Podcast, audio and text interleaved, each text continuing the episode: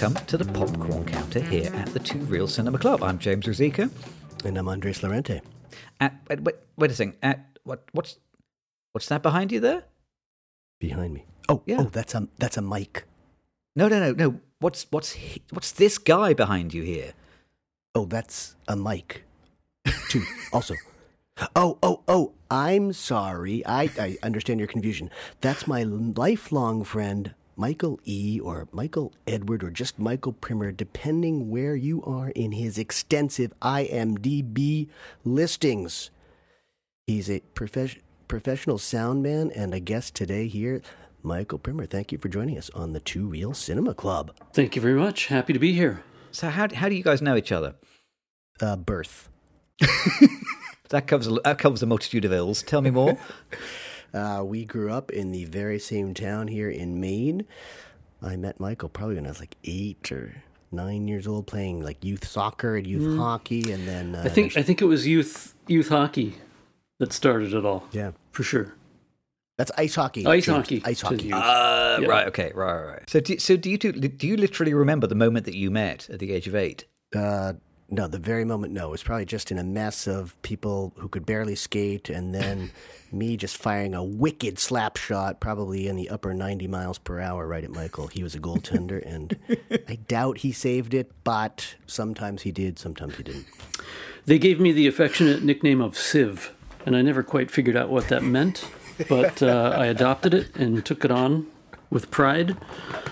Um, I dare say it might have been a few years before the age of eight, even. So it was. Yeah, yeah. It might have been like five or six back in the wee wee, the early early days of, of ice hockey, for us anyway. Yeah. What was that show that used to be on TV in the 1970s? What's My Line? Something like that, where people come in and you have to guess what they did for a living. So I, will you will you explain um, what do you, what do you do for a living? Um, I'm I record sound for a living. So so like your official title is sound recordist. or- Well, it depends on the circumstance, whether you know if I'm filing my taxes or if I'm filling out an application for a job. It depends on the context a little bit. Um, but so I work in in a variety of of hats. I wear uh, recording sound. So I will work as a location sound mixer. Uh, sometimes I work as a Right. sometimes I'll work as a boom operator. Um, sometimes, and then on a movie or TV show, when you have a larger crew, sometimes I might be the sound utility if I'm not one of the other two positions. and what what's sound utility? Um, so, generally speaking, as as a location as a lo- location sound recordist is another term. There's a there's a lot of terms for the same thing, uh, but ultimately, I record sound mostly for um, film and for video, and for digital now. Awesome. So it's a combination. I work on of I work on movies, I work on TV shows, on documentaries, corporate videos, commercials, um, occasional home video for a friend, um, or a video podcast if it were. Awesome. I, I, I, I'm fascinated to know how, how do you start in that line? How do you start in sound recording? I mean, I, you know, like, do you take a course? Do you get training? Do you, you know, is it that you're kind of, you know, you you start on like a really small picture because you're somebody's friend, or you know, how does it work? Well, there's a variety of entry points. Um, there's no real like absolute uh, direct path. In fact, a lot of times talking with colleagues, it's always interesting to hear like different people's stories, like what their path was. Um, for me personally, I mean, ultimately, um, most people I would say get into it because they have an interest in microphones and recording technology, and maybe they dabbled in it a little bit, and that one thing led to another, and they started doing it as a profession. So for me personally, I started Yeah. uh, a few years after Andres was pummeling me with uh, ice hockey pucks. I remember that well. A few years after that, uh, we all started picking up musical instruments. Mm, that's right. And um, for me, I play stringed instruments, mostly guitars. Uh, later, I moved on to ukuleles and other things. Um, and my dad had an old reel to reel tape recorder. And a micro- microphone or two to plug into it. And so I started dabbling with, oh, what what if I plug the microphone in and then play my guitar and then record it and had big old VU meters I could watch and um, play it back and and so it it it, it sort of started from there. I, I was uh, kind of fascinated by the technology and then uh, over time I realized that I had a bit of a knack for it. I would I would interject here and say that um, Mike's work is something the Two Reel Cinema crowd has heard again and again. I was going to ask. Yes, on the opening theme, we use a piece called Mud Season, which not only did Michael record many years ago and many years later than what he's talking about right now, but uh, he also plays guitar on that. And then Oh he- man. we also use a piece of a track uh, called "The Day the Tube Broke Down," which Michael recorded. And if we recorded that song so many times that I don't know if he um, also played guitar on that one as well. So we're using your work without permission, honestly, week after week after We week. We actually owe you a lot of money, Mike. Uh, Excellent.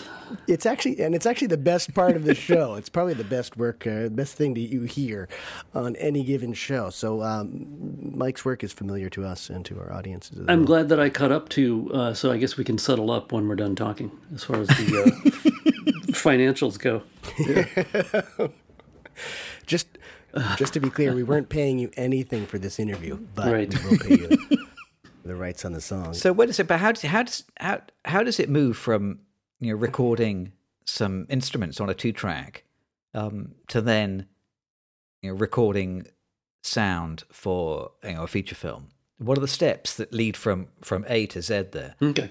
Um, well, for my path, and like like I said, it can be different for others, and and often is. But my path was I went to college and decided to study filmmaking uh, as a general um, direction. And while I was an undergraduate, I discovered very pretty quickly that the graduate students who all had projects of their own, they always needed a sound person. And, and in film school, in film school, everyone wants to be a director or they want to be a cameraman. Um, nobody really wants to do the sound except for the few kind of nerdy people off to the side. And so I discovered that that I mean I wanted I did my own projects, but I realized I, I could work at on a higher level um, on the graduate student projects and learn that much more uh, and get a little more experience uh, doing that. So um, I started doing that, and then as friends in school were graduating and moving into the professional realm, it just from that point on, it really becomes a series of, of a lifelong series of networking. Right. So as far as like my my actual training, I did take classes in um, a few classes in, in audio recording. Not at the time uh, in the school that I went to, there weren't any classes dedicated to um, sound for film. There might be one or two days dedicated in the court in the in, as part of a, a greater class on filmmaking in general, but not an entire course to it. Um, so I, I just realized while I was in, in at the college level that my the, my best choice or my best way forward was to just get as much experience as possible. Um, you know, work, working with people. Must have made you a very popular person because no one needs another director, no one needs another Yes. writer, but you always need lots of sound people. I suppose. and then that also helped me re- that helped me refine another uh, difficult but necessary technique of how to turn down work um, but yet not burn any bridges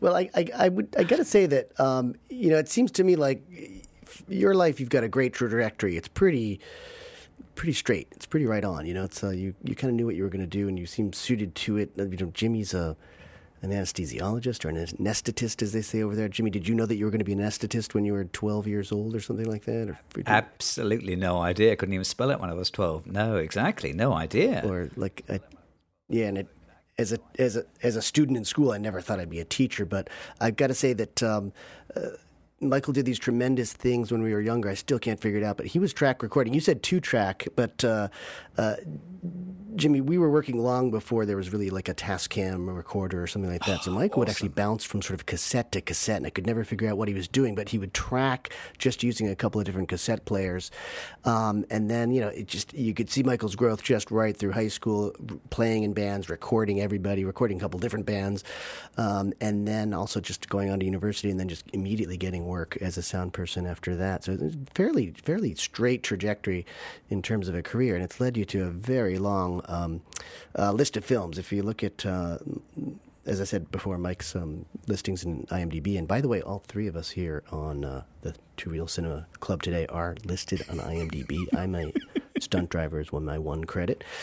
James has an extensive writing credit, uh, but Michael's list of films. I mean, if you do go look at uh, Michael Primmer on IMDb, you're going to see hundreds. I think you're well over 150, 160 films and projects. Is it that much? I don't know. I I, it, it's super long, and I just I wonder. I mean, that's so consistent. I mean, I wonder if you're getting tired of it a little bit, and I think that's one of James's questions for later on. But um, you've just been doing it. I mean, when you think about it, I'll reveal your age. He's 54 years old now, ladies and gentlemen, and so you've been doing sound on one way or another, one in one form or another for 40 years, I suspect. The, th- the thing that I find you know, one of the many fascinating things about this um, is that it's like you know the, the the key to having a successful career is saying yes to everything when you get the chance to say yes, and then cleverly you know, learning to say no skillfully once you've said yes enough times. Yeah. Did you find in those early days were you hustling like mad to get work, or because you were the guy who could do it and was available to do it? Did you find that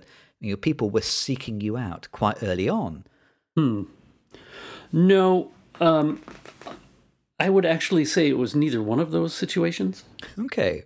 Um, it was more a matter of kind of luck and timing. Um, because, and by that I, I mean I, I- I don't feel like I'm a particularly good hustler, and I don't. I was not always pursuing jobs, even maybe when I should have been. But I had. But back to what I mentioned earlier about the networking, it was really about that. Um, connecting with other people uh, who were friends, but I also felt like, oh, this person's going somewhere. I'm definitely going to stay in touch with them.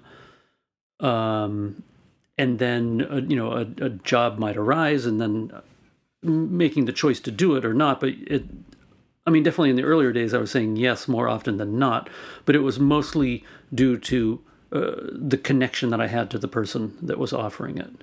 There's there's a, a famous joke in kind of British medical circles. If you want to work as a successful anaesthetist, especially you know working privately in the UK, people say you need the three A's.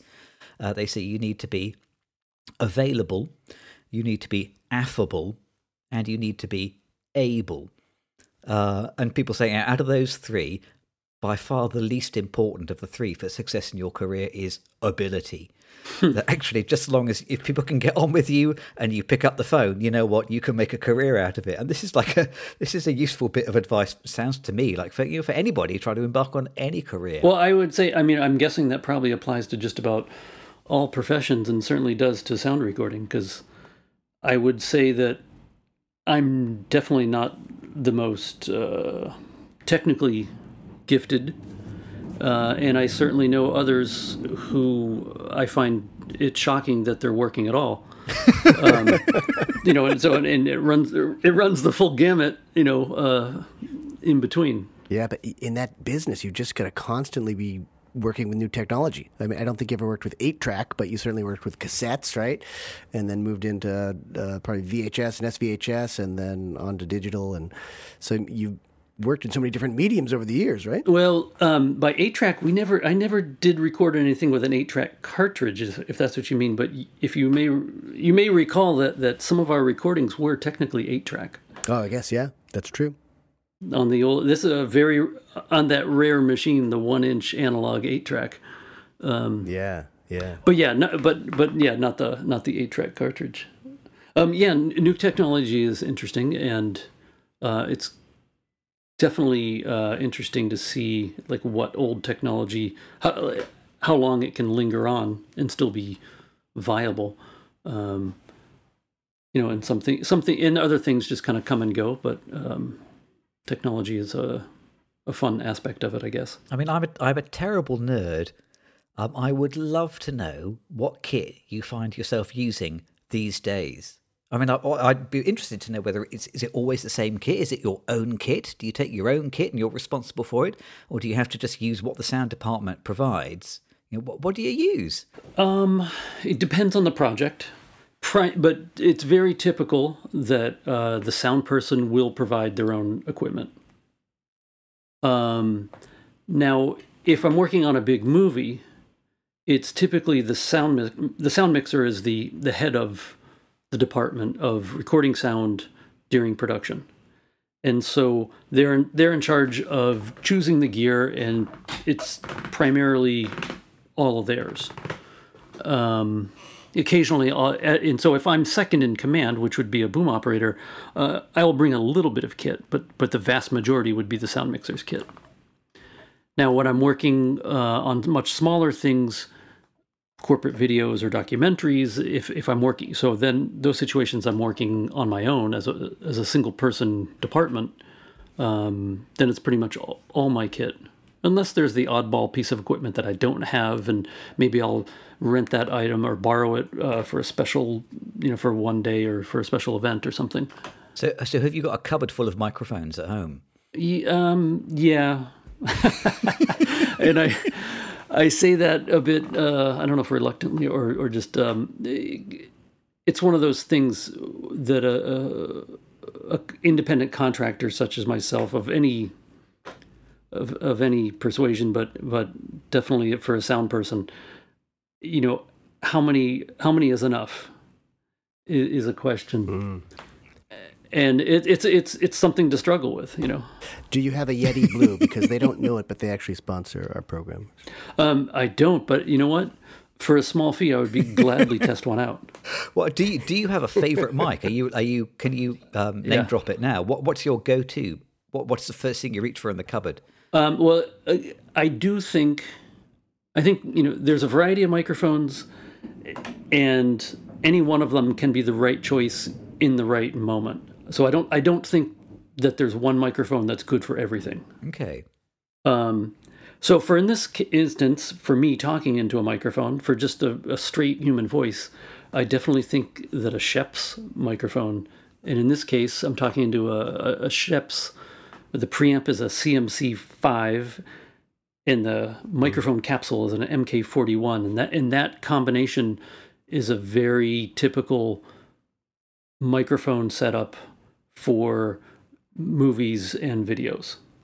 Uh, a lot of a lot of feature film dialogue will a lot of will be recorded with that setup, um, and I find that it's the most natural sounding microphone for the human voice, and in especially in, in a quiet room, even if it's even if it's a little bit noisy, it still might be the right choice. Um, and so I use that. I would say I use that microphone mo- I would pro- I'd probably say I use it most often. Um, and I also use that for all interviews. So in a uh, in a documentary or corporate video or any kind of like, you know, a typical what you'd call like a um, a typical sit down interview when you're looking at someone, you know, a talking head. Um, for me, Schoeps is the go-to microphone hands and down. Would you be happy to stick that on the end of a boom arm as well? On a is that is that the word boom arm or is that is that is that a tautology? Is it a boom or an arm? well, no, it's a boom. It's a boom or a pole. Ah, right. Okay. What an amateur I am. I apologize. Yeah. So you could, yeah. So you could call it a boom pole, or sometimes pole we just say get the pole. Um, but uh-huh. uh, but for certain, um, absolutely on the end of a of a boom, it would be a great choice. Um, now there's another microphone that I prefer in dramatic uh, productions for dialogue, and that's made by Sennheiser. It's the MKH50, and it's a very similar microphone to the Schoeps, similar in pattern, um, but it has a little it has different characteristics to the sound. It has it it's a little, for lack of a better description, it's a little beefier sounding. Mm. Um, and I find I find that when people mm. um, when people are acting there's a much greater dynamic range than when people are sitting uh, talking for an interview. Ah. and I find that that, that Sennheiser microphone is much better at capturing the nuances of the quieter moments and then the louder the louder moments as well. Um, And it it just and for me it, it sounds best for dialogue for for dramatic dialogue. But oddly enough, when I put it over someone's head when they're just doing an interview, it doesn't sound right, and and a Schoeps is is the one that sounds right. So that sounds so. It's like the Al Pacino microphones, the where, you know, where he does like the sentences that start out really, really quiet. Then he starts shouting halfway through. Yes, You need a microphone that will do both of those ends. yeah, yes. He's he's um he's something else. That guy. And and um, what are you plugging your mics into? Is it still like a, a Nagra? That's like the, that's the name at the back of my mind. A Nagra. That's what that's what the people at film school were using. Does that still exist? Right. Is that still a thing? Um, it still exists. I don't think there are manu. I'm fairly certain they're not actually manufacturing any. Uh, I don't, but I, I don't. I couldn't put a year on what year they stopped. Um, they're definitely a bit of a rarity now. There are cl- uh, clubs, the enthusiasts. Uh, um, and but what's amazing is, is to record on them. They still sound. I mean, they sound amazing. Um, but the problems with them for daily use now uh, is they're they're big, they're heavy, and they record an analog, and really only at most will record two tracks. So for any Oh, it- now it's now it's most common for um, um, everything to be multi-track um, and and digital for certain um, because it's easier in the field and it's definitely easier in post. But before there was Zoom, the video program, I think there was a Zoom microphone. Is that correct too? Yeah. Does anyone use those anymore? Well, there's a there's a Zoom. I don't know if you'd call it a microphone. It's it's a Zoom. It's a recorder, I guess. Yeah, I think the company is Yeah. called Zoom, and they make a couple of products, handheld recorders. I think they typically have a built-in microphone, and then you can plug in a microphone. Um, And they make one that plugs in two or one that plugs in four. Um, it's it's kind of a prosumer item. Um, Okay. I don't know if I would. I don't even know if I should say kind of. Yeah, this is me is a poo-pooing. pros- Um, Well, wait, prosumer. That suggests. Uh, let's just say I don't have one in my kit. Um, So what? So what do you record into? I'm, I, I'm, I'm, I'm a, I feel like I'm. A, you're about to say my iPhone, but I'm Right. sure that's not the answer. It's not what you recorded. No. No, I, I have tried that and experimented with that, but um, Ah. uh, well, there's a couple. There's uh, the company. The company that I have recorders uh, is made is Sound Devices is the name of the company, and I have a couple of their products. And in fact, right now I'm recording on one that's called a Mix Pre, and it's a little three Okay. input digital recorder. I, li- I like the idea Um, of a company called um, Sound Devices. It's like they they all got into the boardroom and had you know many many hour long session trying to figure out what what, should- what should we call the company? Yes. What do we produce? It's yes. I mean, it's kind of Stating it's it's genius. You state the obvious, but yet somehow it sounds new, new and fresh.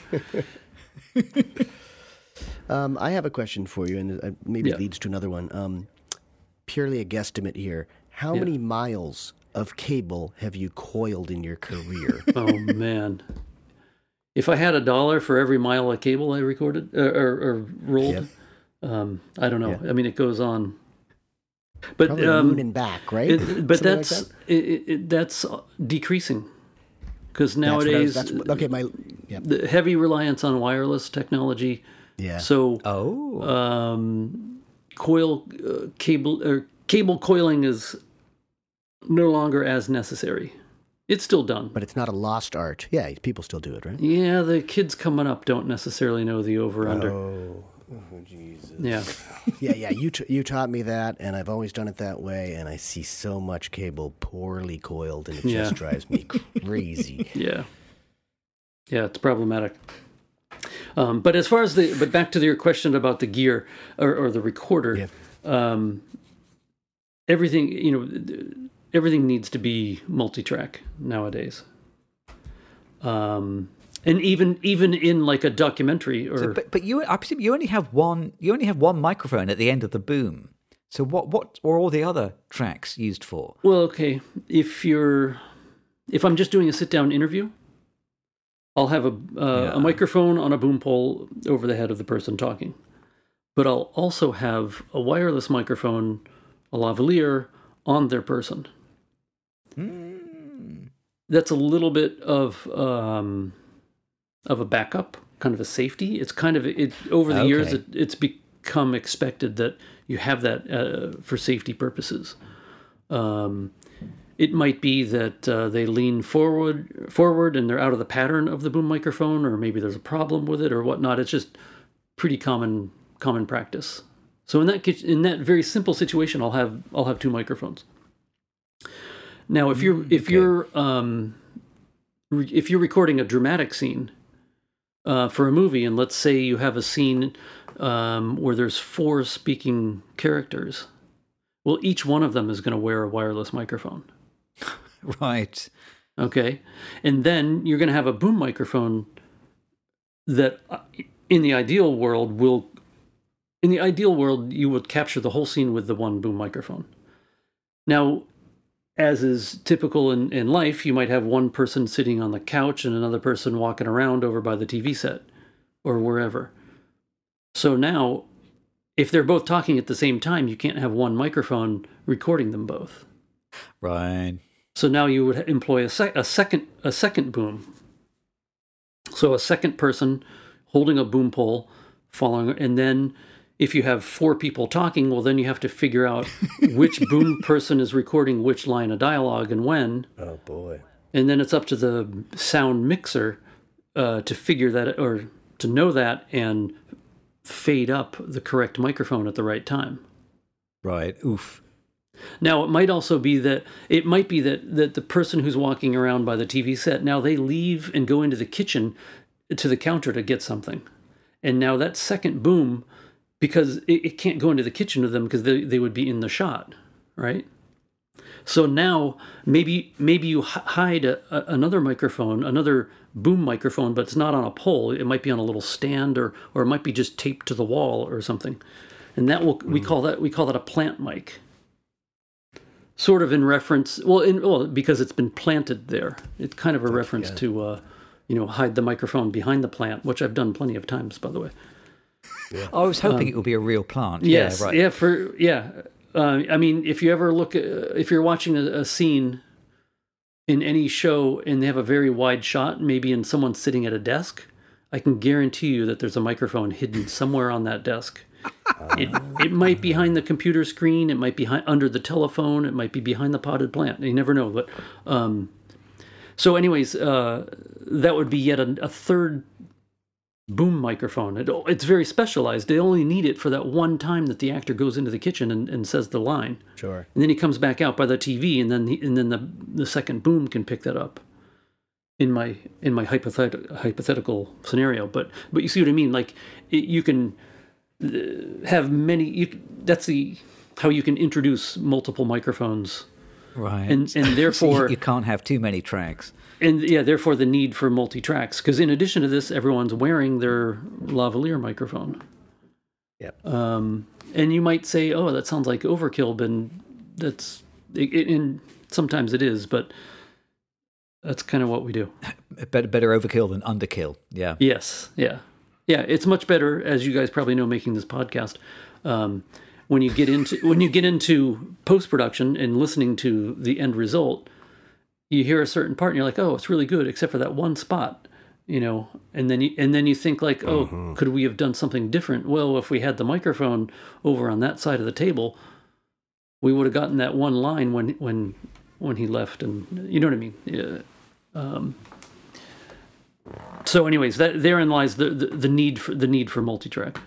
For uh, unfortunately, I was going to say for that that one spot on our podcast is usually the entire time that I'm talking throughout the podcast. There's very little we, We can could just do eliminate that It. talking business, then Right. the whole thing would be Yeah. improving Yeah. in quality enormously. So, so An- Andres referred to. So I know I'm, I'm hogging all the questions because I'm utterly fascinated by this. I'm sorry, Yeah. I will move over in a second, I promise. But Yeah, okay, but I, okay. I got to ask this. So Andres referred to uh, like 150 entries on the IMDb. Yeah. This, I know this is, this is crass and fanboyish, but Mike, what you done? What you done? Come on, what you done? You mean what- you want me to name them? That's the hard part. Is is, Is is that allowed? Is that or is that like is Oh, that is that bad no, of- manners? Of, of course it's allowed, and that's all the the self promotion, and uh, that's the difficulty. But um, the hard part is, is is actually remembering most of them because they all kind of blend into each other. Um, Yeah. And I love the way that I na- I mentioned Al, Al And they go Pacino there. Yeah. And, Well- I, and after I mentioned him, I realized, oh, you know, damn, maybe Mike has actually recorded Al Pacino, and I shouldn't be making this kind of crass, dumbass joke. No, that's okay. He he he. I did record him. I, I worked on a movie with him a few years ago. All right, I should have kept my mouth shut. No, no, it's it's all uh, all good. He, I found him to be. I mean, he's quite entertaining, as you could imagine. His persona, uh, he can be that way in, in in off camera as well. You know, it's it's a, you know, he's he's a a funny, dramatic fellow. Uh, but I have a funny story that um, it, it was a movie with Al Pacino and Robert De Niro. I'll just say that. Well, there aren't there aren't many of those. There's not there? many, so you can you can go from there. Um, so in, on this movie, I actually for I can't remember the reason why, but I had to I started the the job a few days or maybe even a week late, so they had already started shooting before I joined. No. Um, but I w- I, and I've so got this mental image now. They've shot a week's worth of footage, and they're saying, "Oh no, no, we can't hear anything. There's no sound. yes. What's missing?" Well, no, no. I, I, I had a replacement, a, a colleague filling in for me, and so when I came in to take over and, and, and finish the re- the remainder of the job, um, she shared with me what the director said on day one, and the director told everyone he had a basically a meeting before the first shot, welcoming everyone to the job. Thanks for coming. Blah blah blah blah blah. And he laid down kind of the rules of the way he likes to to operate. And the number one rule was that no one, no matter what the circumstance, should ever call cut other than him. that was the the like absolute number one rule. Because he just he likes to let the camera roll and you know some and, it and it's true sometimes when you think a shot is done some magic might happen. You know, they might riff or come up with a new line or something happen, but you know, or whatever. Maybe they've blown the blown the shot and then they want to restart it. And he says, and he doesn't want to cut. He just wants to keep rolling. So, anyways, that was the rule. So I come into the job and my my friend tells me this before. I said, "How did the week go?" She's like, "Oh, it went pretty well, but you got you got to know." Yeah. that the director said this on day one. I'm like, okay, no problem. So, literally on my first day of working it, I don't, I don't think it was the first shot, but it was de- definitely during the first day. Um, now on this job, I was working as the boom operator. So my bo- immediate boss is the sound mixer, and he's back at a cart with the recorder, and with through the magic of our technology, he can he has a private microphone line where he can talk into it and I can hear it in my headphones and no one else can hear it. so we're in the middle of a take with Al delivering some, you know, genius dialogue and as we're rolling, my friend who is my boss starts talking to me in my headphones and he says, "Oh no. The machine stopped recording." we're not, we're, we're not recording. The, the machine it, it it it it it shut down. I have to i have to reboot. I have to reboot the machine. Right? He's telling me this in my headphones. And so and we're shooting film so there is no there's no backup recording. There's no uh, safety track on the on the video camera or anything. It's all you know double system. So in my mind he's telling me this and i think we have to cut because we because we're not we're not rolling at all. It's not that it's not that the sound is bad. It's not uh, because there's an airplane coming or or something that would be uh de- you know something that i would seem uh, think is detrimental to the sound but there actually is no sound because we're not recording. So i decide uh, I think that the, i think that my friend is telling me that we have to cut. So i say oh i'm sorry we have to cut. I'm sorry. We have to cut. We're not we're not recording. We have a technical problem. It was a great moment. So the director comes out. Steam coming out of his ears. Like, what the hell has happened? who who called cut? And here I am, the new guy in his mind, because even though I was hired for the job, I'm I started late, so now I'm the new guy. Um, I have to explain to him that well, I'm really sorry, but but we're not actually recording any. Like, it's not that the sound is bad. There is no sound. The machine stopped. We, it, you know, it stopped recording, and we have to reboot it. He then goes on a at least five minute, I, I dare say ten minute rant about how how uh, awful this is to his method, and how incredibly genius Al Pacino is at looping, which is the common practice of replacing your dialogue that was recorded on set. You re-record it later, and typically to do that, you have to have even if if the recording is bad on the original day, you have at least you presumably you can hear the lines, and they usually need that so they can do the looping and make it in sync with what the picture is. But since there's no sound, I'm thinking, well, he won't be able to loop it because there's no sound to to match the picture. Anyways, um, that was day one. I would say this that it was not the most pleasurable experience that movie, um, but I'm told that Al Pacino is incredible at looping. um, so after he finished his five to ten minute rant, he then and and me looking very earnest because I can produce that kind of look. Um, he uh, he looked at me and said, "Don't ever do that again." And then he went back and we did the next take. Um, I I wasn't fired from the job, but Phew. but by the end of week two, I then wished that I had been fired from the job because Oh, the remainder of the shoot proved to be extremely unpleasant for a lot of for a variety of other reasons. But um, I don't like to get too personal. but would he have been more angry to uh, run this entire take and then learn that there was no sound whatsoever? I mean, it seems kind of immature. Well, um, that's uh, that's essentially what I was thinking.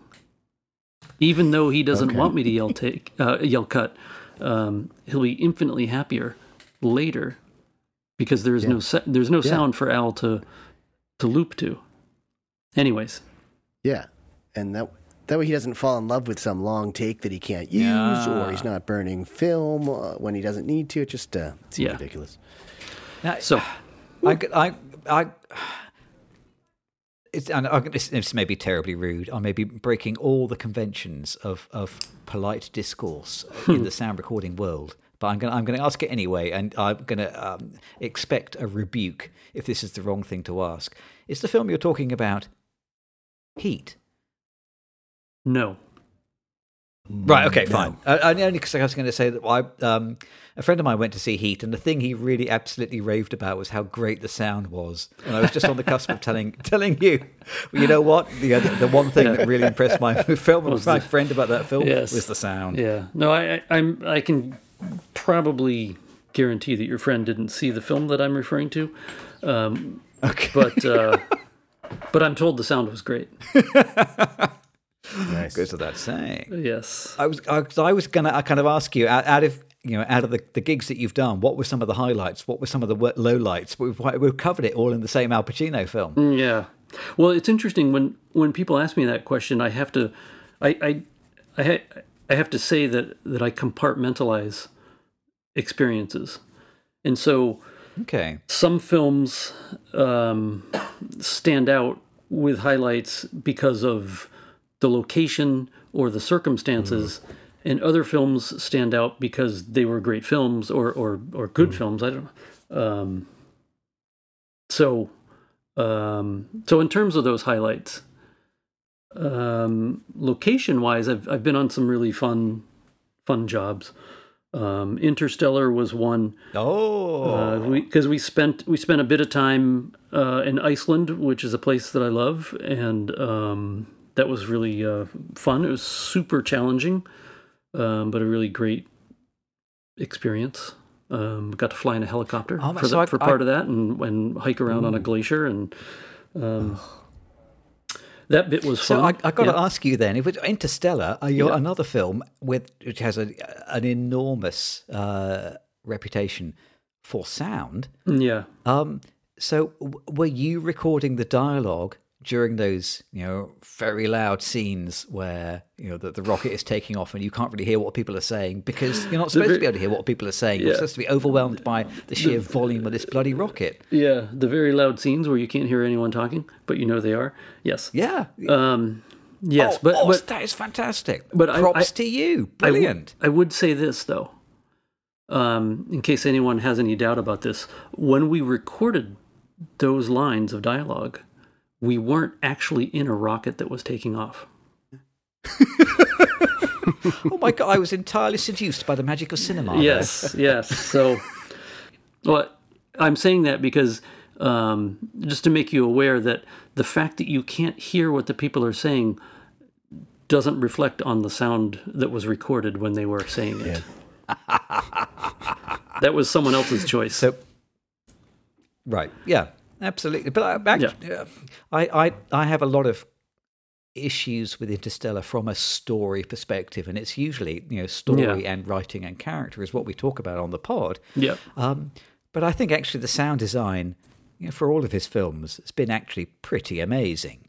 Um, and uh, you know, uh, props to you. I think actually, um, it's not often that I have seen a film and I come away with a very strong impression about the sound. You know, and in part, I think maybe that's a little bit like coming away from a film where you don't have a very strong impression of the music means the music has done its job because the film isn't about the music. You know, it's about the music helping you to tell the story, and the story is the important part of the film. But I did come away from Interstellar with a very strong impression of the sound and the effect that the sound had on me and the way that the sound worked. Um, if you, if you, I think, you know, I would imagine, I'm trying to put myself in your shoes for five seconds. Um, if there's any film where you feel that the sound recordist has made a major contribution to the way that the film plays and has its effect, it's blooming Interstellar, isn't it? Incredible. Well, it's a. Um, I don't know if that's a complicated answer, but but I would disagree in that because what you're hearing as a viewer is largely created by the sound designer and the director. And do, do you take any role in that, or had you taken any? Have you taken any role in that in some productions? Mm, generally, no. What I do is I do the recou- recording. I do the recording during the shooting. So when the actors are delivering their lines, I do the recording of that, and then um, basically hand it off to another whole team of people who work in post, clean up all the the mistakes, and then add in the sound effects, and then add in the score that someone else produced, and then and then that's all mixed and uh, everything else is done by another whole team. But that team wouldn't have anything to do if you didn't do your job properly. They would be out of a job. Perhaps, but but there is the magic of looping, as I said before, uh, or referred to before. Right. Um, and there's certainly all those times in movies when there's no talking that they want to fill with something. It might be musical score, it might be sound effects, it could be a combination, and um, so there's lots to do. Um, what I what I guess what, I feel like what I'm contributing is the the base uh, the basic ingredient. So yeah, the main ingredient. when when we're when we're shooting if there's if there you know when we're shooting the dialogue is the most important thing. If there's a particularly cool sound or sound effect we try to record that as best we can. Sometimes we'll do that separately from the camera but if it's in the shot maybe and it seems like it's a featured thing we'll try to capture it at that point also. Um, and then um, all of, all of that is to help the sound post department, which is, is usually a sound designer and, and sound editors, help them experience what it was in the moment that the actors were acting, and then they will use that as as basically a blueprint to then to build upon. And in some cases, by the time you get to the final product, the blueprint is completely obscured and there's nothing left of it. In other in, in other cases, it might be quite prominent, and it just depends on the type of film and the style of film. Um, I'll give you an example. I worked on a film that will be coming out later this year. Um, it's called The Killer, and the director is David Fincher, who I've worked with uh, a couple of times, and he is very similar to Christopher Nolan. He's very uh, uh, particular about how his films look, but also how they sound, and he's very focused on that. Um, so in this movie, The Killer, the main char- there's very very little dialogue. It's like a 120 130 page script, and there's probably I think four four scenes that have like key dialogue in it. Oh, I like it already. Um, there, there's a lot of um, there's a lot of, of sitting around and hanging. Well, there's also a lot of voiceover, which um, we recorded, but Oh, I like it less now. ultimately they'll they'll re, they'll do they'll do a they'll do a better recording of the voiceover. But um, my point is, is there, there's a lot of the movie where it's kind of sound effects and just the the sound of the environment that that you're in, whatever the action is, right? Um, I mean, there's there are big moments of action, a couple of fight scenes and a chase scene, but there's a lot of very static moments as well. Um, and the sound is going to be, I, I think it's going to be amazing. But a lot of that had very little to do with me. Um, and what I what we did try to do, we shot we shot low, we sh- you know spent days and days and sometimes weeks shooting where there was no dialogue at all. Um, and we were there to basically record the the the scratch tracks quite literally. So we're recording and so then we're really focused on oh what's the cool sound? What's the sound effect? Oh the door is creaking or he comes in and he slams down this or or he's building a gun and the the mechanical sounds of the of the putting together of the parts. Let's record all these cool sounds. Um and what we were doing was trying to record the best uh, we could of, of those of sounds in the moment. And all of that, 100%, is not what you're going to hear in the movie. Yeah. Because that's all replaced by the sound designer and his team to put in super precise and very pristine sound effects. So, for instance, um, we did this. Um, oh, what was it? There was an ant. There was an old uh, typewriter on a desk, and no, it wasn't a typewriter. Shoot, this is a bad story. We're going to cut this out. Um, you're you're going to cut this out. Let me give you a better example because I can't, I can't think of what it was. But my point is, is that that there was this device on a desk in the middle of this dialogue scene, and it and and it would. It might have been the intercom. I can't remember. No, but you're going to cut this out. But I'll just tell you now, just because it's funny. oh no, we're not. But but uh, but the the sound was a little bit annoying, and and and we're like we're like Fincher, can we turn you know turn this off or get rid of this and you know or or something like that? And he's like, don't worry about it. I'm replacing that. I'm like, oh, you're gonna replace it? You're gonna re-record it? And he's like, he didn't want to re-record that actual. Because I think I suggested, oh, we could we can record it wild, and then, and by that I mean uh, separate from the camera and get a really good recording of it.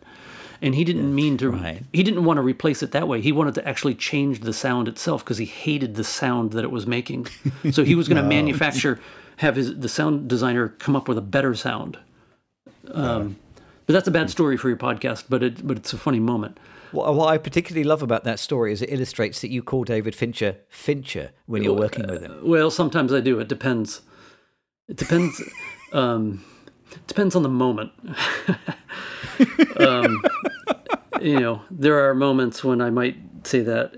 There are other times when I will. uh, Most of the time, I'll call him David. Um, Right. Fincher is a little more casual. You know, um, How about Mr. Fincher? no, we're beyond that. I don't think he wants. I mean, he, I mean, he doesn't want anyone to call him Mister Fincher. Uh, he definitely prefers to be called David. But um, Oh, and, and like uh, Fincher, Mr. Fincher, um, is, is, is kind of you know, notorious, as far as I'm aware, of doing 70 takes of every shot. yeah, Um, do you end up? I, I'm just curious to know how this works. Um, how do you label 70 different audio tracks for the same? I mean, I presume it's all synced up, isn't it? But do you end up Yeah. with you know 70 recordings of somebody opening a door? Yes, um, you do. and um, can you distinguish any of those if you're just listening to them? Probably not. Um, but you know, on on the on the recorder, I mean, I don't know. I guess if you're not, I mean, I'm trying to think. I, you're you're recording on Logic. Yeah, that's right. Yeah. I think well you well okay, but you know when you're recording on on, on a digital uh, any digital platform, ultimately you're going to get a file, right? And so Right, each yep. each file will have a distinct name.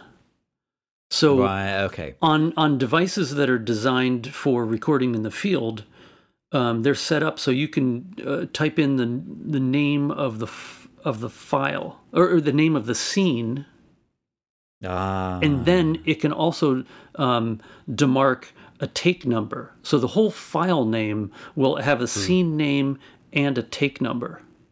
So, for instance, this might be scene scene sixty two Apple, um, and then you do seventy takes of it. Well, you have sixty two Apple take one, and then take two, and then each fi- each file that's recorded on the device has a distinct name.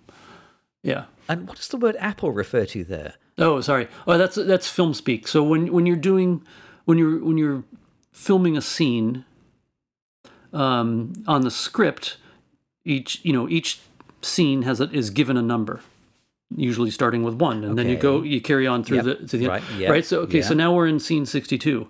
Well. In scene 62, you might have a, a wide shot of of what's happening, and then you go in. For, then you have a separate shot that's a close up, and then a close up of the other character, and then you might have a close up of the gun that they're that they're looking at, or what You know what I mean? Like you have all these different shots that are all part of scene 62. So the way the film language that was developed, you know, hundred years ago, literally, um, to keep track of it all for the editors to make sense of it. Um, you give each one, and this is the, this is one of the jobs of the script supervisor is to keep track of all that in order to keep track of the film footage, you'd say, okay, the first shot we we, do of scene 62, we will call scene 62. Then the next, and, and then we might do uh, 62, we might do five takes of that or however many.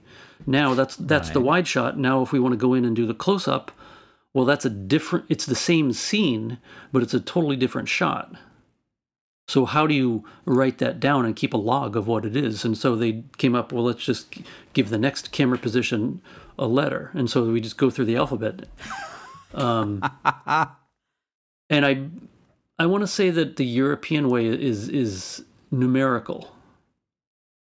They won't use Apple. They would do like sixty-two dash one, 62 dash two, but it doesn't make as much sense to do that, in my opinion. But um, anyways, uh, so that's why you, you that's why you might have 62 Apple, 62 Baker, 62 Charlie.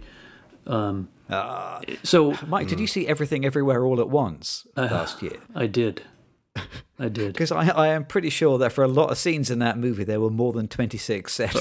Oh yes. And I wonder what happens when they get to see, set up 27 for Well, scene af- 62. yeah, And think, after you "Oh, go shit, to- What are we going to call this now? yeah, after after Z after Zed or Zebra, then you double up. Then you go then you go Apple Apple. Yeah. Apple, Apple, Apple. Apple. Yeah, then Apple Baker, Apple Charlie, Apple, and then worst case scenario, you could go Baker, Apple, Baker, Charlie. So you've got you, you see, uh, and that's where the numerical system isn't useful. The the, nu- the alphabetical Yeah. you can really like you can kind of go on forever. A little bit like everything everywhere all at once. Yes. Yeah, yeah, and uh, and the difficulty with a film like that is you have scenes that uh, that's that are probably the same scene, but they appear in multiple moments in the movie. So it's a that's a real uh, script crazy script supervisor struggle to keep track of all that. So I'm guessing when you're working with um, David Fincher, when you're working with Christopher Nolan, you know, I guess these are like sort of 50, 60 day shoots. Um, how many days do you think you work in the average year? How often are you actually out at work? Okay, I, I, you're very welcome to tell me that's none of your business. I would say that that number for me it, tend, it tends to vary, maybe more than the average Hollywood sound person, probably. Um, simply because I don't I don't I don't I don't know. I guess I feel like I don't work that much. Um, and and in this year in particular, that's actually that's technically true. I haven't worked very much this year. Um, but in a in the pre-COVID world, um, you know, 100, 100 days is, is pretty good. Cool. Okay. But you know, that might be a little little bit, you know, depending. It might be a little bit low. Um, and then you know, and it kind of depends. You know, if if I do a really long movie, then after that maybe I do some documentary and corporate work, and then it really you know spreads out and gets a little thin.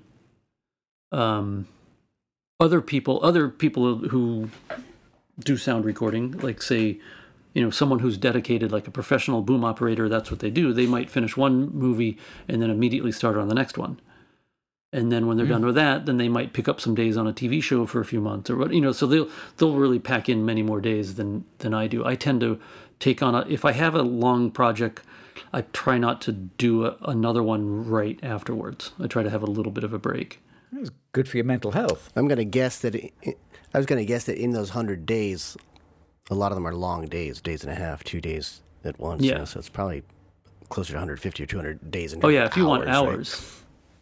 Right? I mean, I would say, well, let's see. Last in 2022, I worked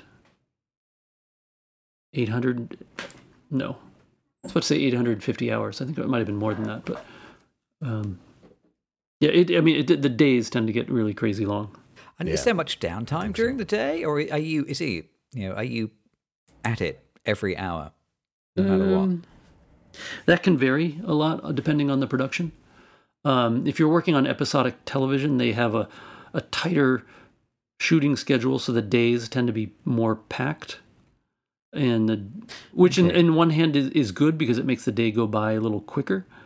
Um, feature films usually have, um, if they're like a, a, normal or full budget, um, they'll have a little bit more um, leeway, a little bit more time to set things up. So therefore, um, the lighting might take longer because they it might be bigger, or they might be able to just want to take more time to finesse it sometimes the shots are more complicated and so they're going to take more time setting up the camera in its position and going and and if it's a complicated move like if the camera is moving around a lot they might have to rehearse that a lot. So um so in those moments there can be some some downtime sometimes significant downtime. Um so kind of you know it, it's, it's hard to give a, a good answer. But in general yeah. um in general, TV episodic TV moves pretty quickly, Uh, more quickly than than movies or feature films. Michael, I was going to say in, in my head, I just assume that all directors call the sound people Mike because it's so convenient, it's so appropriate. And I wonder, is that like a shortcut, or is it because of your enduring influence on the industry? Like all think, "Hey, where's that Mike guy? I like that Mike yeah. guy." No. Do, you, do, do people just automatically call you Mike on a set, and then you say, "Yeah, that is my name." As a matter of fact. No, no, they they don't because because they know that the mic is what I'm holding. So, if they don't know my name, uh, and there are a few of those type of directors, they'll they'll just say they'll just say, "Hey, sound." Oh, really? Oh. Sometimes they Oof. might say, "Hey, boom," or or "Boom guy." Boom guy. But I, I would I would think that yeah. you're you're kind of one of the per, one of the people who's always in a scene and always on a set. So they must. Yeah. You, I mean, people obviously. Fincher, as you said before, he knows you. He must call you Mike, for example, um, because you're what you're probably one of the like five yeah. people who's really in every every scene. Yeah, yeah, and and again, it depends on the director. There are some directors who are totally oblivious of those that work for them, mm-hmm. and there's there's other, there's other directors who who are truly uh, aware of the creative element, or uh, not sorry, collaborative creative element to what they're doing. Um, and so it just it, it you know you can get a little bit of both. Um, you know some some some so, you know what I mean like some directors are really aware and and care about who's around them. There, there are some directors um, Uh, David Fincher's one of them. Christopher Nolan's another. Where they really try to hire, like once they find the people that they like, they try to rehire those same people. Um, Yeah. and you know to i would like for example um to cite christopher nolan i don't want to talk about him too much but um he because i because i don't think he actually liked me but um but to, but to his but but i will say this as as far as this topic and knowing someone's name and knowing who they want around the Yeah. camera there was a moment on interstellar when we were shooting in the farmhouse and we had done like sort of the heavy uh, dialogue part of a scene or something and we were we were switching to do a different scene which only involved one actor who wasn't talking and they were moving around the room um anyways so there was no dialogue uh, for the scene that was coming up and then for for some reason i there was something that was on our storage truck that was away from the set that I needed to go get and look at, and it might have been preparing for the next day. I can't remember what it was, but for whatever reason, I said um, to my boss, the sound mixer, I was like, "I'm going to go out to the truck and find that thing we were talking about, um, and I'm going to have our sound utility guy uh, replace me on set and do this this shot because there's there's no dialogue and and, and I think it's okay for me to step away." So I went away off to the truck, and the next thing I know, they're calling me on the walkie-talkie. They're like, "You got to get in here. You got to get in here. Get in here right now." Chris, he he doesn't want to shoot until you're back, and Wow. and because he's um he's just uh, he knows what his comfort uh yeah. zone is and if there's something different in it if there's a different person in the room you know like it sort of changes the dynamic or whatever and some Yeah. and in this case. Mm. And he he also is in the room. He's right literally right next to the camera. A lot of directors will be in another room down the hall wherever sitting in front of a video monitor looking but but but he, but he stands right next to the camera. And if it's just the camera operator and the assistant camera operator who pulls the focus and then one you know and then the boom operator like if it's just these three four people in the room he's quite aware of who they are what Yeah. they're doing what they should be doing. And hey wait a minute why isn't that Mike guy here? You know why is his his additional person here? So Yeah. um there are other directors who, who that wouldn't bother them at all It's nice to be appreciated. Mm-hmm. It, yeah, it, I mean, it goes a long ways. You know, when you're getting yelled at and taking abuse, you can remember those little moments. Well, he liked me yesterday when he wanted me to be around. So, So who, what, what is your like ideal project? Who would you, who would you love to work with again, or who who is it who phones up and you always take their call, Huh. and you know, and you will kind of drop everything and go and work with you know this guy or this crew or this woman, or is there anybody you know who comes top of your list? well, I guess this would be at the top of my list because there haven't been that many that I've worked with multiple times. Um, but David Fincher is one of them, and it I, I do like working with him, and I would you know I pretty much always, um, for the most part, take the job. I think they maybe only turned down one, um, but uh, it's very it's a very difficult environment. He but but I but I like working with him. Um, it can be it can be stressful and and like I said, it can be very difficult and challenging. Um, but for some reason, I seem to, uh, but I do enjoy it. Um, he's he's yeah. Um, but there are other situations that I absolutely wished I had more of. Um, you know, wish um, certain directors had more movies or movies they would hire me on, but oh well. Didn't happen. There's still time. There's still time. Yeah. What I've got like one last question. Well, I, I we, we not seldom end up kind of pussyfooting around a bit of socialism on the podcast. I, so I was going to ask you: Are you have you been affected by the writers' strike? Is there a union? Are you in the union? Do you, does the union do you any favors? Hmm. Um, pretty much yes to all of those questions. okay, excellent. And yeah. moving on. So yeah, No, Carry on. Yeah, yeah, yeah. um, yeah. In in the states, anyway, it primarily people belong to a union. In this case, it's IATSE, which is um, International Alliance for Stage and Theatrical Employees, um, and all the technical crafts belong in under that umbrella. Um, the writers going on strike has absolutely affected all of us because it's um, certain jobs have either shut down or new jobs coming up haven't started up. Uh, I was actually working on an episodic TV show in May when right when the strike began, and we started getting picketed uh, at our locations, and that created quite a bit of complications. Um, so it, it's problematic, but in general, um, I'm definitely in support of what they're fighting for. I'm I'm in a labor union and a proud member of the labor union and support their. Um, even though they're in a different union, I support them because we have to work together to a certain extent in in this industry. Um, but it's definitely created a headache, and that goes back to what I alluded to earlier of not working very much this year.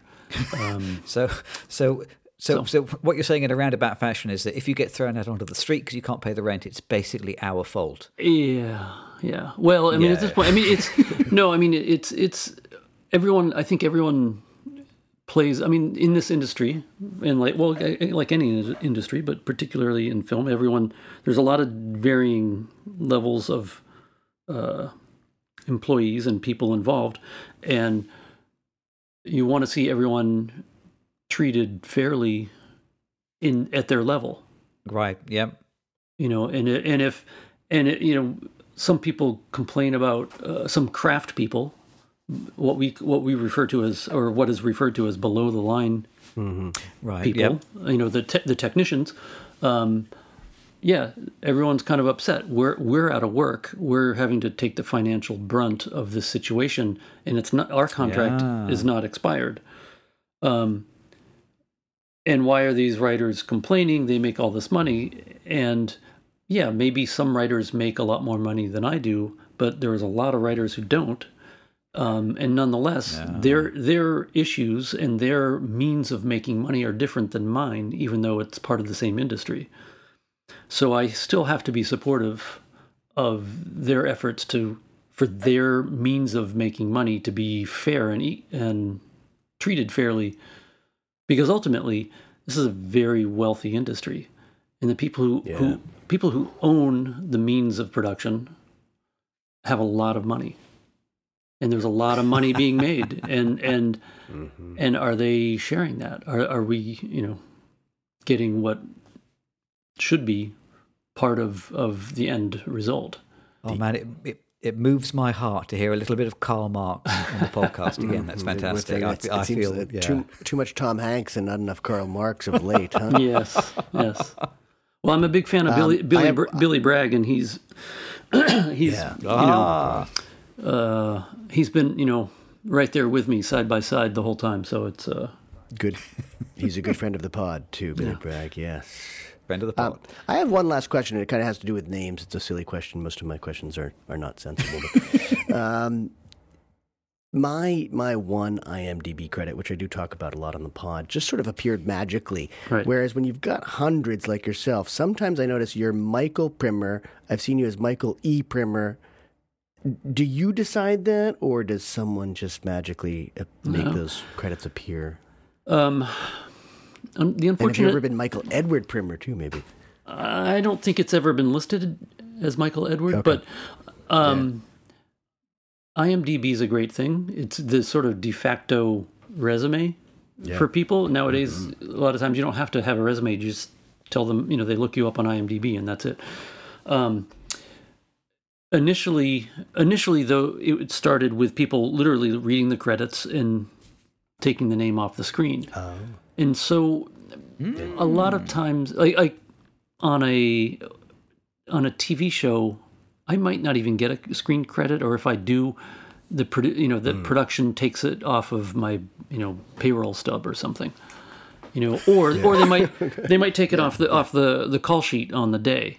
Now, when a lot of times when I'm signing paperwork starting a job and it's a movie, uh, a lot of times they'll have a separate page where they say, if you're granted a screen credit, what would you you like your name to appear as? And then I can write down how I want it to appear. And then that may or may not be the case. Uh, you know, when you see the final product, maybe they went by that, or maybe they, you know, who knows? Maybe they lost the sheet of paper by then, and they just put put up whatever. Um, so, so to, I, so in answer to your question, I think what, what you see on IMDb is typically what's on the screen. But but there's loads of people who either didn't get a screen credit or they're you know especially for for episodic TV they don't have time to put everybody's name on, even though there's loads of people. So a lot of times those names will they'll come from call sheets, and um, you know sometimes I'm not sure how they get their information, but but I think they will get a call sheet and look at the back and be like, oh, these are the names of the people who did that. Um, you know that you, you can go in and edit that. Oh, Yeah, you can you can go back and edit Oh, I didn't know that. edit your.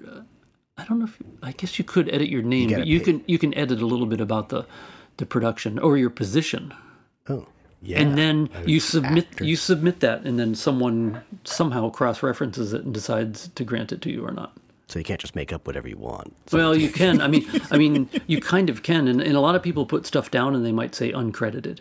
Ooh. And so you see someone listed on IMDb, and they'll have you know a bunch of movies, and then it shows like, oh, I was the sound mixer on this, and then it'll say uncredited. I mean, and and you know what? Maybe maybe they did do a day when someone was sick or something, you know, and didn't get a screen credit, so they would put it on. For me, for me personally, I, I feel like if I didn't do the majority of a project, I don't feel like I deserve to have that credit on my IMDb. sure. Um, although there there is one movie that I, I that I worked one I think it was a nine week movie or ten week, and I think I only I worked one week and maybe not even the entire week. So I didn't expect um, I didn't expect I certainly didn't expect a screen credit, and then I was surprised to see that it was listed in IMDb because I wouldn't do that because I feel like I'm I'm taking away from the person whose job who did most of it. You know, Yeah. I don't want to take credit from them. But but the funny thing is, is I actually ended up with getting a screen credit also on this movie, and I'm like, I only worked like four days. Why did? um, It's not. It's not the quantity. It's the quality, isn't it? I think Yes, that's saying. perhaps, perhaps. I'm glad they don't ask the director what screen credit should we give these people because you would just Yeah. end up being boom guy on 100 out of 150 of your projects. Yes, No name, just boom guy. The vast Boom guy. majority. Or he'd just be Mike, or just Mike, which is perfect. Well, we know who you are. You are Michael Primmer, friend of the pod now, and a good old friend, and a man with an incredible history in the film and television industry as a sound man. Um, we should probably let you go so that you can actually get paid to do some real work as opposed to talking to us. But Talking to Um, us, producing audio for no money. Yes, yeah. To When the killer comes out, we uh, we might Ah, yeah. desperately try and get you back on the pod actually to tell us about it. Yeah, that sounds good. But uh, only if you haven't had that phone call from uh, from Christopher Nolan in the meantime. we know you have favourites. We know you do. yes. Well, I don't. I don't expect that call. Come, Uh, but thank you for joining us, man. It's been an absolute pleasure. It's absolutely fascinating. happy to be here, and um, look forward to talking to you again. Did you hear that? Did you hear that? We've got it recorded. Yep. He's promised to talk to us again. Done Right. it on You're the first interviewee we've ever had who said that. That's amazing. Yes. Now let me hear that great. Let me hear that great end credit music that I'm credited for.